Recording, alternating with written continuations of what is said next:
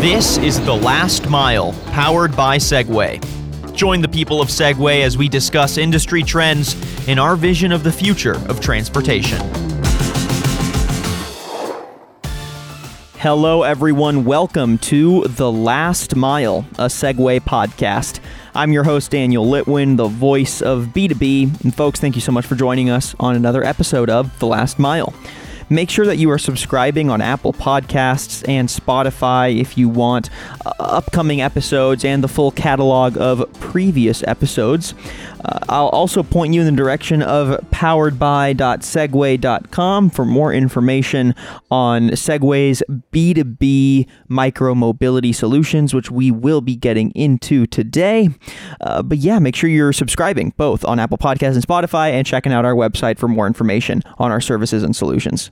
So, on the show, we often get to talk to the one and only Tony Ho, Vice President of Global Business Development for Segway, who shares his future focused insights on mobility, big and small, personal and public, and how Segway is putting in the work to assist towards that shared vision. So today we have the pleasure of sitting back down with Tony. This time we're talking micro mobility, and more specifically, how innovation in robotics is taking micro mobility to more economical and efficient places. So once again, I'm pleased to welcome the one and only Tony Ho, VP of Global Business Development for Segway. Tony, great to have you on. How are you doing? Hey, uh, Daniel, good seeing you again. Oh, good talking to you again.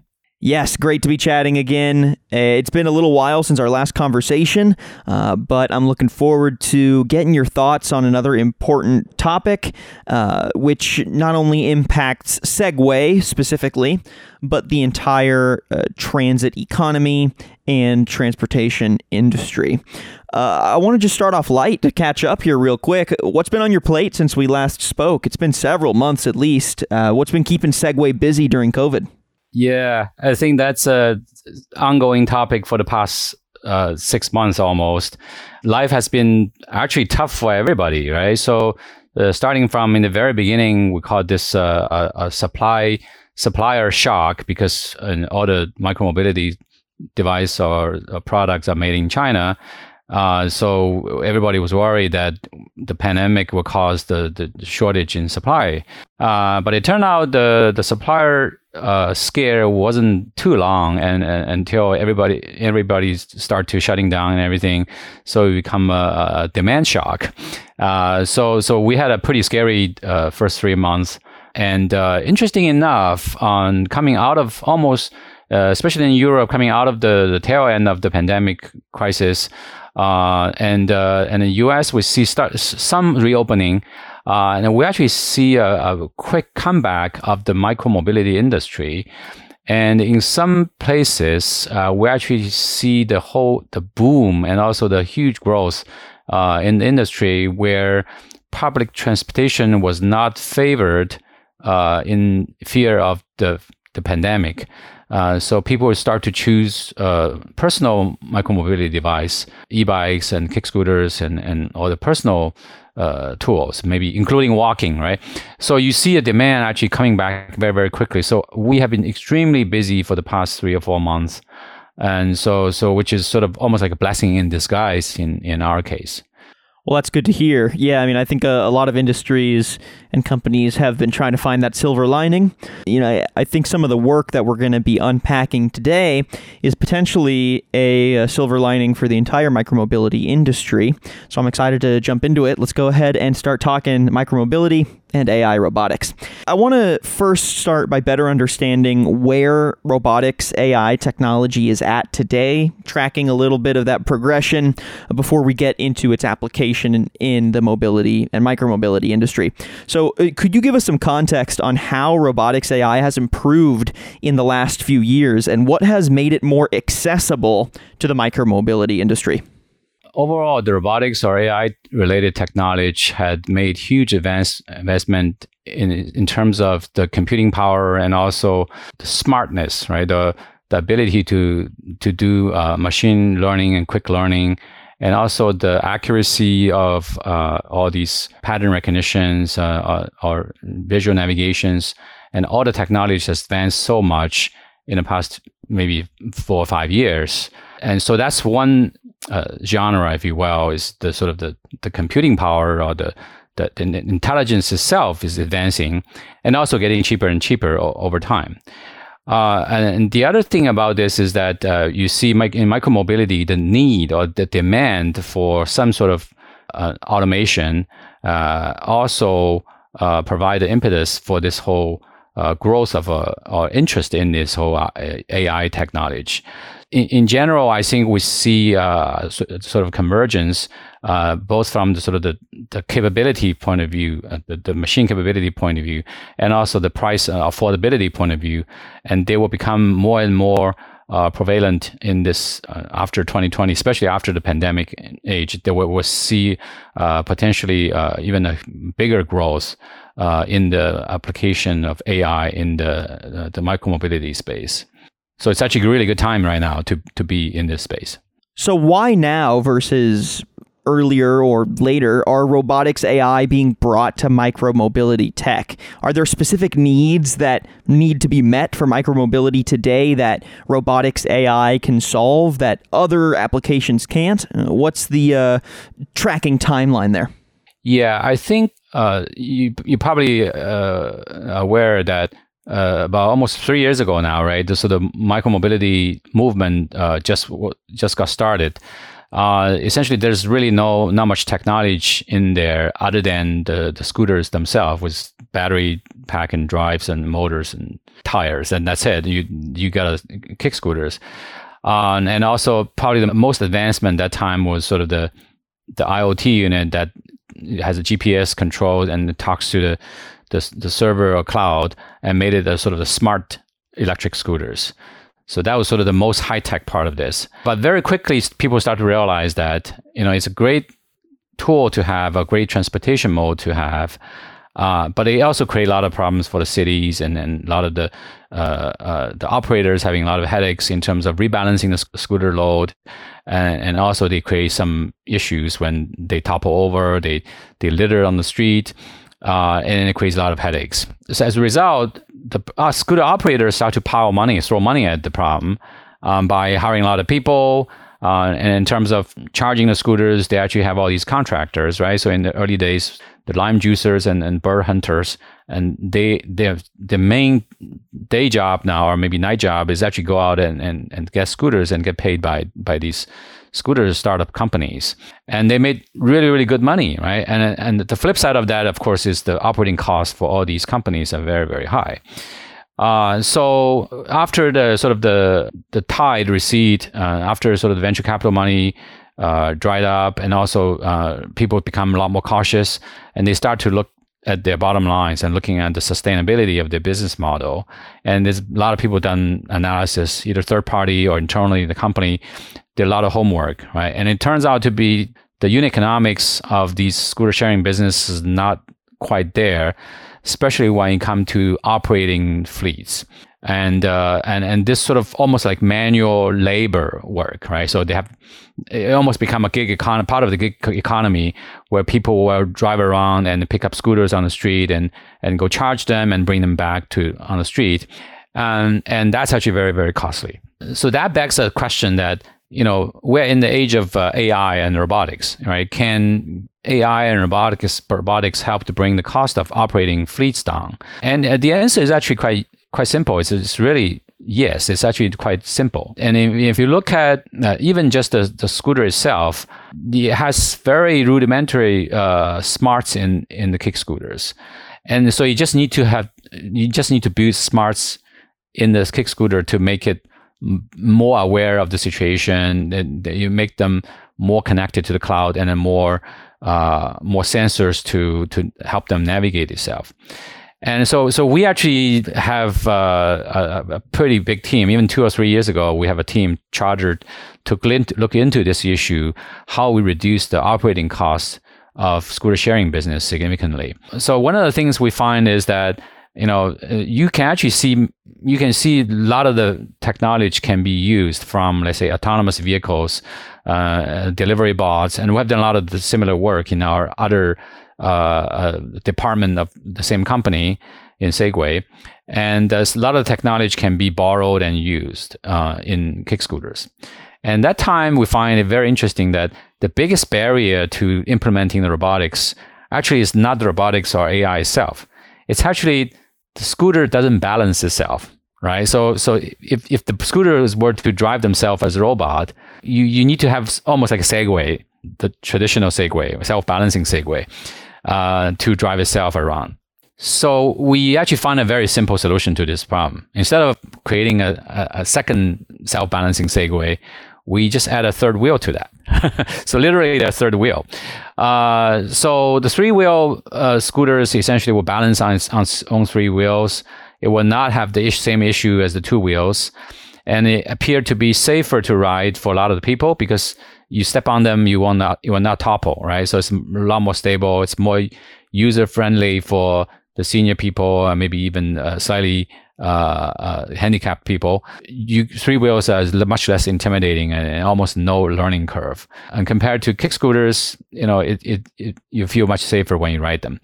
So, so we find the three wheelers combined with uh, robotics features and, and the vision sensors, the you know the uh, autonomous driving, computing power, and everything, and allow us to make this. Uh, we call them robo scooters, right? Giving a funny name to to it and and so so they can essentially drive itself at a very short distance by uh, for the operator uh, you can just look at the screen and and you just pick a, a point and and pick and click on the screen and tell the robot robot to go to the next stop and uh, the robot will drive itself to the next waypoint and so so from an operator point of view or from the the staff point of view uh, you don't have to drive around hunt for scooters anymore.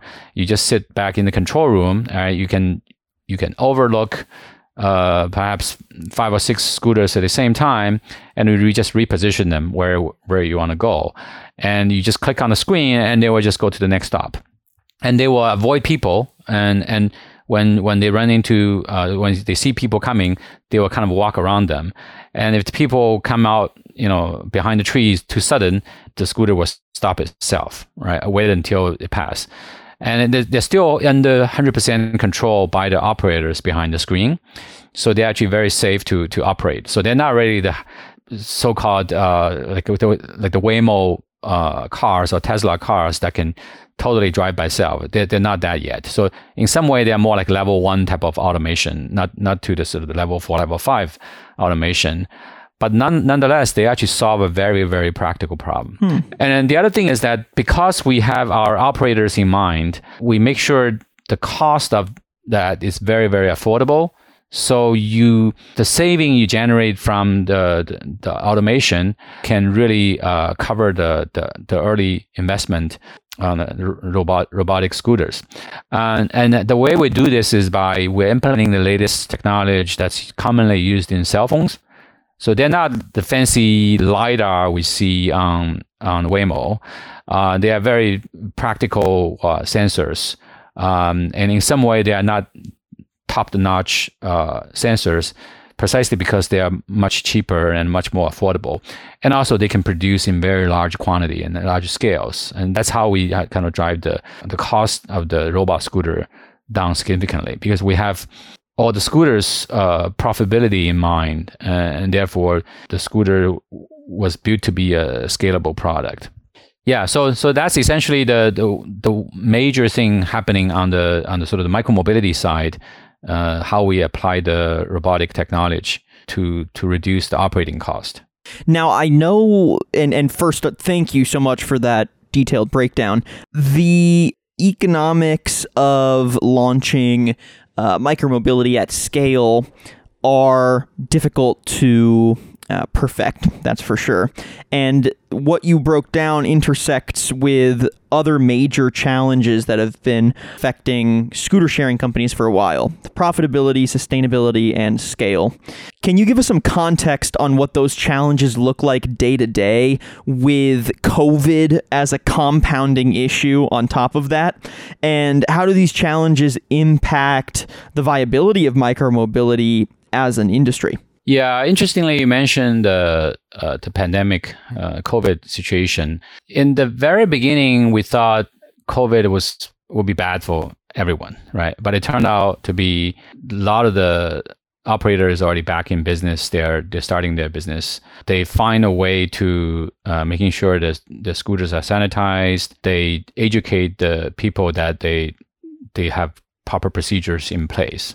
Right. So uh, in some way, uh, we see a pretty big recovery uh, from where it was, and and precisely because you know people are afraid of public transportation now, so it seems like the uh, the use usage uh, are really coming back. So so that's one thing, and the other thing is on our side, uh, we actually see the almost second wave of business model coming up, where uh, people start to favor more their retail product, uh, essentially they're owning the product or to some sort of uh, rental uh, or leasing even uh, model where they have uh, longer possession of the of the product as opposed to just timeshare or, or sharing the the kick scooters.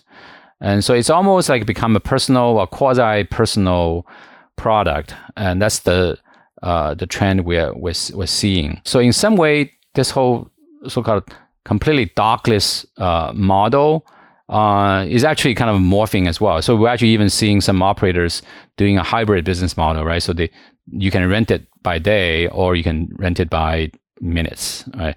Um, so so we see a lot of people trying to adapt um, in, in, the in sort of the pandemic situation.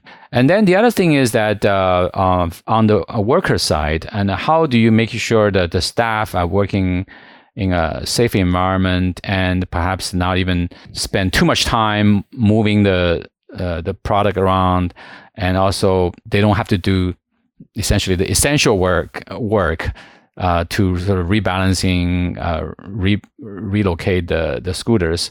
So there's actually talk about uh, what if we could sanitize the scooters by automatically drive them to a sanitization bay where you have the ultraviolet and you know spray and whatnot, right? And by the time you, you drive drive them through, uh, they will come out clean. So the staff does, doesn't have to handle them. So that could be a very interesting scenario for the robotic scooters. When they are returned to the bay, they are they can go automatically return to their own bay and to be clean and, and, and they're done with it.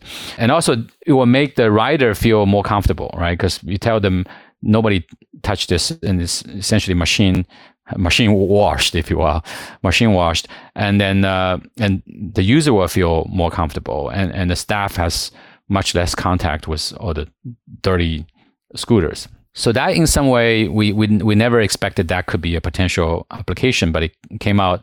You know, there actually a request that you know, can your robot scooter do sanitization? so that's that's one thing. Uh, the other possibility is actually people start talk about uh, using the robot scooters even to do deliveries. And as you know, people don't move as much due to the pandemic, but uh, at one point, delivery is really, really uh, uh, uh, in hot demand. Um, and, and, even today, I still use quite quite a bit Instacart or uh, Amazon Fresh, right? So for, for my own grocery, you probably notice there's a lot of uh, uh, food delivery company hiring a lot of people do the job, and you know essential workers. And but and one of the things is you know especially in that kind of situation, a robot, a delivery robot seems to be a much better fit, right? But if you look at the, the robot today on the market, one is they're still very, very expensive.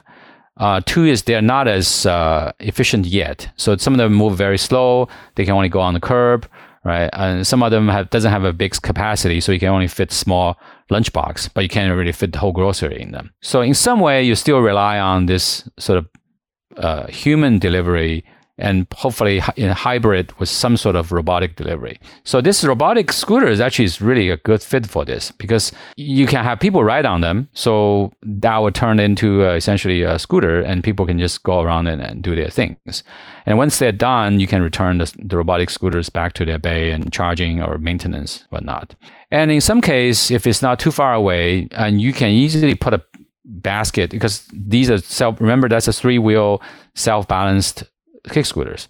So you can easily put some sort of attachment on that, and you, you, you put things on them for them to deliver things you you don't think you need delivery. Now you could you could actually use a robot to deliver, and and they are remote controlled, and they can also be teleoperated or or, or autonomously driven. So so so we see some really interesting application just come out of this pandemic, almost out of necessity, right? So that's something only the robot can do. Uh, a human probably doesn't want to do, or it's not safe to do, and all of a sudden the robot shows it has huge value in this. It's kind of fun to to see these new use model coming up. Definitely. Yeah, I mean, it's exciting for the future of the industry, that's for sure. Yeah. And, you know, it's exciting to see that COVID isn't putting a hamper on the industry where many people thought it would. Uh, and to some degree, we have seen a decrease in micro mobility just across the board uh, in sharing programs because, like you said, people are a little weary about using these devices. But at the same time, uh, the technology continues to improve, and some of those uh, initial concerns can still be addressed in the future of micromobility. So I I think the outlook is bright, like you were saying. Mm-hmm. Uh, and a major reason why is because Segway is also working on technology specifically to address the unit economics, which we spoke about earlier, and also just the future of micromobility in general. So I want to end by uh, giving you the floor to speak more concretely on the Segway Robo Scooter, which is your own take on innovative technology to address these issues. So, was the originating idea that inspired the Segway Robo Scooter some of those unit economic issues that we broke down earlier? Was there another vision for it, and then it was found that it would meet these broader needs for the industry? What brought it to life, basically? Yeah, yeah. Originally, uh, it came from the essentially from our customers, right? So the customer basically have all these issues, and so we look at these issues and saying, hey, what can we do to help our partners to be successful or be profitable? We happen to have a pretty large division that does our own uh, robotics delivery uh, business. So we actually have uh, operations and we actually make product. Uh, and we actually made a product called Loomo, which is a Segway with a robot head attached to it. So you can ride them as a Segway, and also you can use them as a robot that kind of do certain tasks. So the original capability has always been there. And so when when our customer shows some interest in this technology, uh, the sort of convergence to convergence of two technology, and we thought immediately that's a, that's a opportunity for us. And uh, essentially, it's as simple as you know engineers from the scooter division uh, had a brainstorming session with the robotics division and and we come up with some clever mechanism and prototypes first right? And we try different concept and we just made it work. So last uh, July, I think we announced announced the uh, the scooter, so it's almost like a year. Um, and I I made a, a demo, remote dem- demo where I remote control scooters from Berlin to the so essentially the Be- Beijing scooters, and and I telecast the whole thing on the micromobility conference. So this is sort of October last year. So so after uh, essentially a year, uh, we we finally come to a, a fairly meaningful product. And in fact, um, I, I'd be happy to disclose some information to you is that uh, we are about to uh, enter into a, a pilot phase um, for our robot scooters in the United States, essentially the uh, coming fall time, and uh, and, and with uh, with one of our partners. Um, so um, so there's actually a lot of interesting going on. So we are going into sort of real on the road testing with these robot scooters. And so consider you know, this is only a year ago we introduced the concept.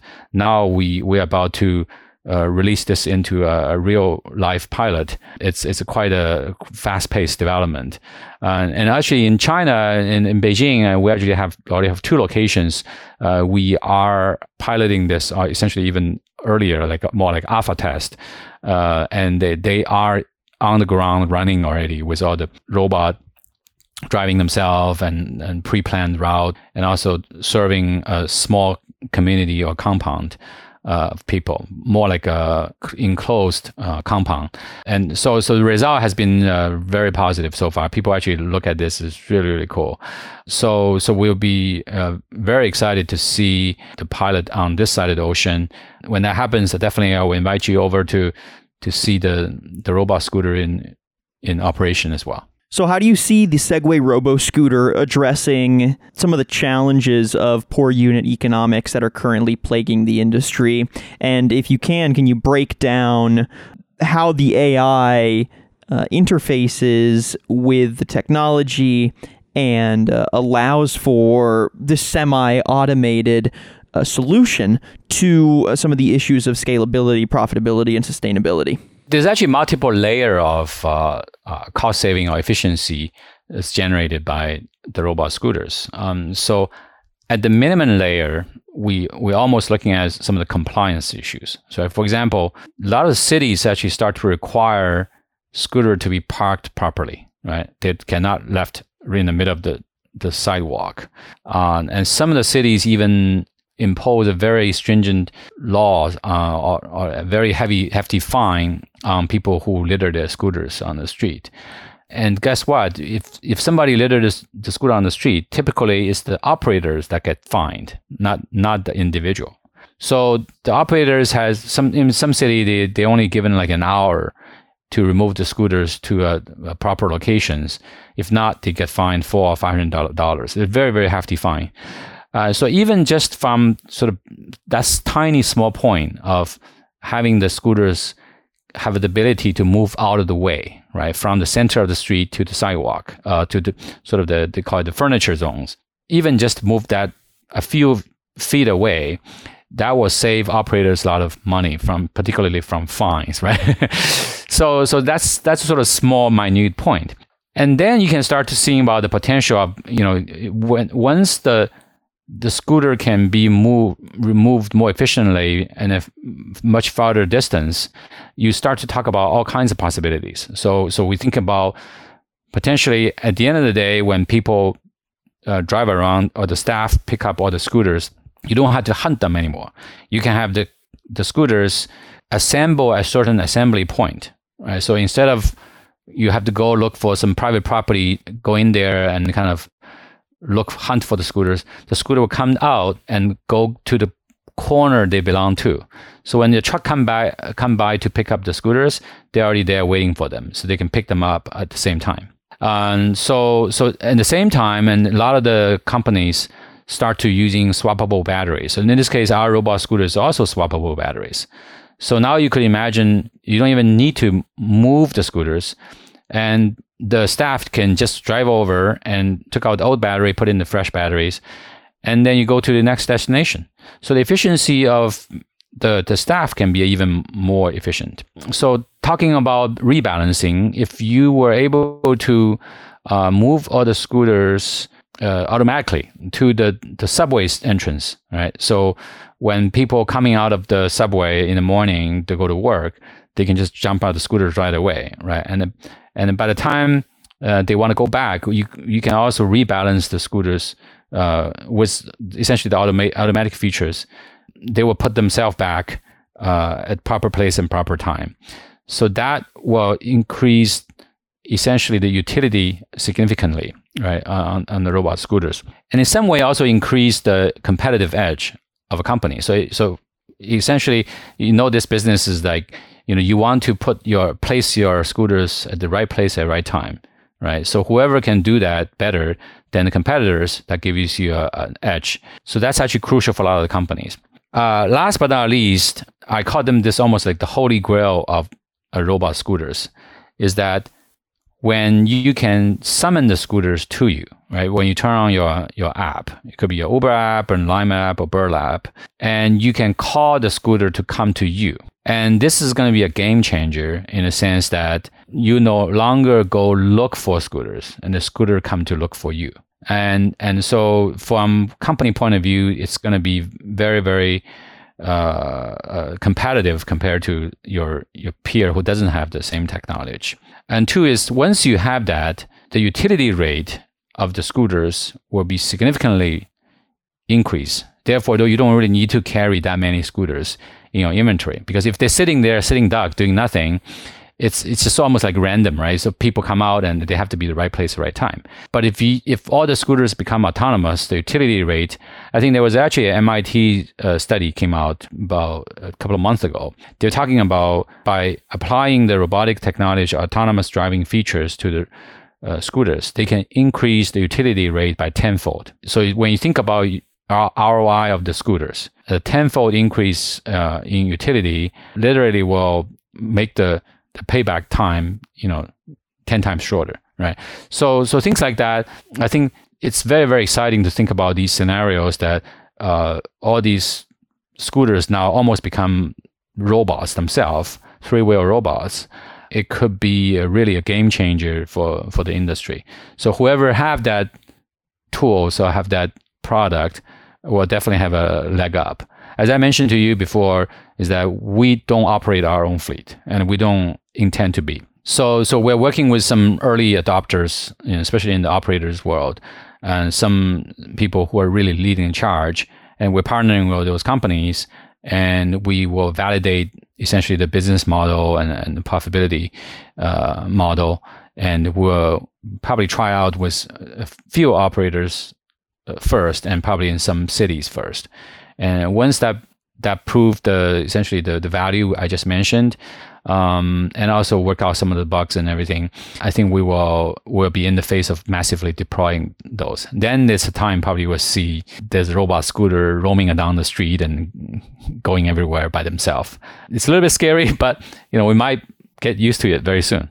Often the uh, the scariest ideas are uh, some of the most exciting ones as well when it comes to uh, cool new tech. So uh, I'm excited to see what that beckoning scooter future does look like in practice. So, Tony Ho, thank you so much for joining us on the podcast. Uh, real quick, last thing that I want to ask. Mm-hmm what are the variables that are still impacting the industry that you imagine will continue to shape the robo scooter and its AI moving forward? Do you imagine there's going to be uh, any more economic variables, safety variables, uh, potentially infrastructure variables for the cities they're deployed in that will continue to shape the AI and the solution? What are your thoughts there, and uh, what do you imagine for the future of the robo scooter? Wow, there's there's probably quite a few variables that's still sure unknown, right? So including essentially, you know, the, the cost of all these, you know, AI related components, they're still high. So when can they get really, really smart, but really, really cheap? Like what we think about iPhones today.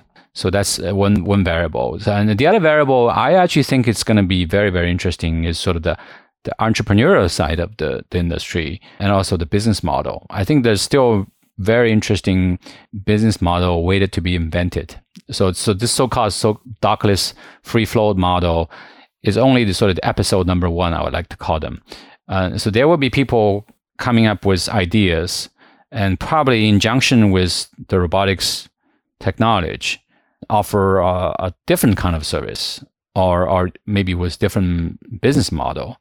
Uh, which will benefit the consumer for sure, um, and uh, and also probably benefit the industry that use it, like say food delivery, right? So we will see that's an, an, a very interesting angle or sort of innovation way to way to happen. But you can never underestimate the, the entrepreneurial spirit of the, the power of that. So there's there's actually many other variables I, I probably cannot you know exhaust all the all the, all the, all the points. Yeah. Of course of course. But I, I, think one thing i do see is probably not an issue longer term. I, I don't think the cities or the infrastructure will be a long-term barrier because i see a lot of movement now. The cities uh, are really encouraging micromobility movement and, and they see the benefit of this especially post-pandemic uh, so you, you see a, a big trend and an inertia or the momentum is there you know, for the cities and, and the government to overcome that the initial inertia. And uh, and I think that's pretty certain in, in, in, my point of view. So I'm very optimistic. The infrastructure, the, the, the government support will be in there, even though it's gradually, but it, it, will be there very, very soon. But there's still a lot of unknowns. So that's why it makes this whole industry so exciting. Tony Ho, VP of Global Business Development for Segway. Thank you so much for joining us on this episode of The Last Mile, a Segway podcast. Always love getting to chat with you, picking your brain on this stuff. Yeah. If folks want to uh, follow along with some of your insights outside of the podcast and get in contact with you potentially, what are some ways they can reach you? Oh, you can write to me always, uh, anthony.ho at segway.com. Uh, I, I always answer my emails and also LinkedIn. Uh, I have a LinkedIn page uh, under the, the same name and title. So uh, hope to see you there. Tony Ho, thanks again. Thank you. And thank you everyone for listening to this episode of The Last Mile, a Segway podcast. If you like what you heard and want to listen to previous episodes, make sure you're subscribing on Apple Podcasts and Spotify. That's the place where you're going to get a full catalog of our previous episodes as well as pings when we get upcoming episodes uploaded on there. You can also go to our website, poweredby.segway.com, for more information on our B2B solutions and services. And make sure you're leaving a rating and a comment wherever you're listening to your podcast content. I'm your host, Daniel Litwin, the voice of B2B. Till next time.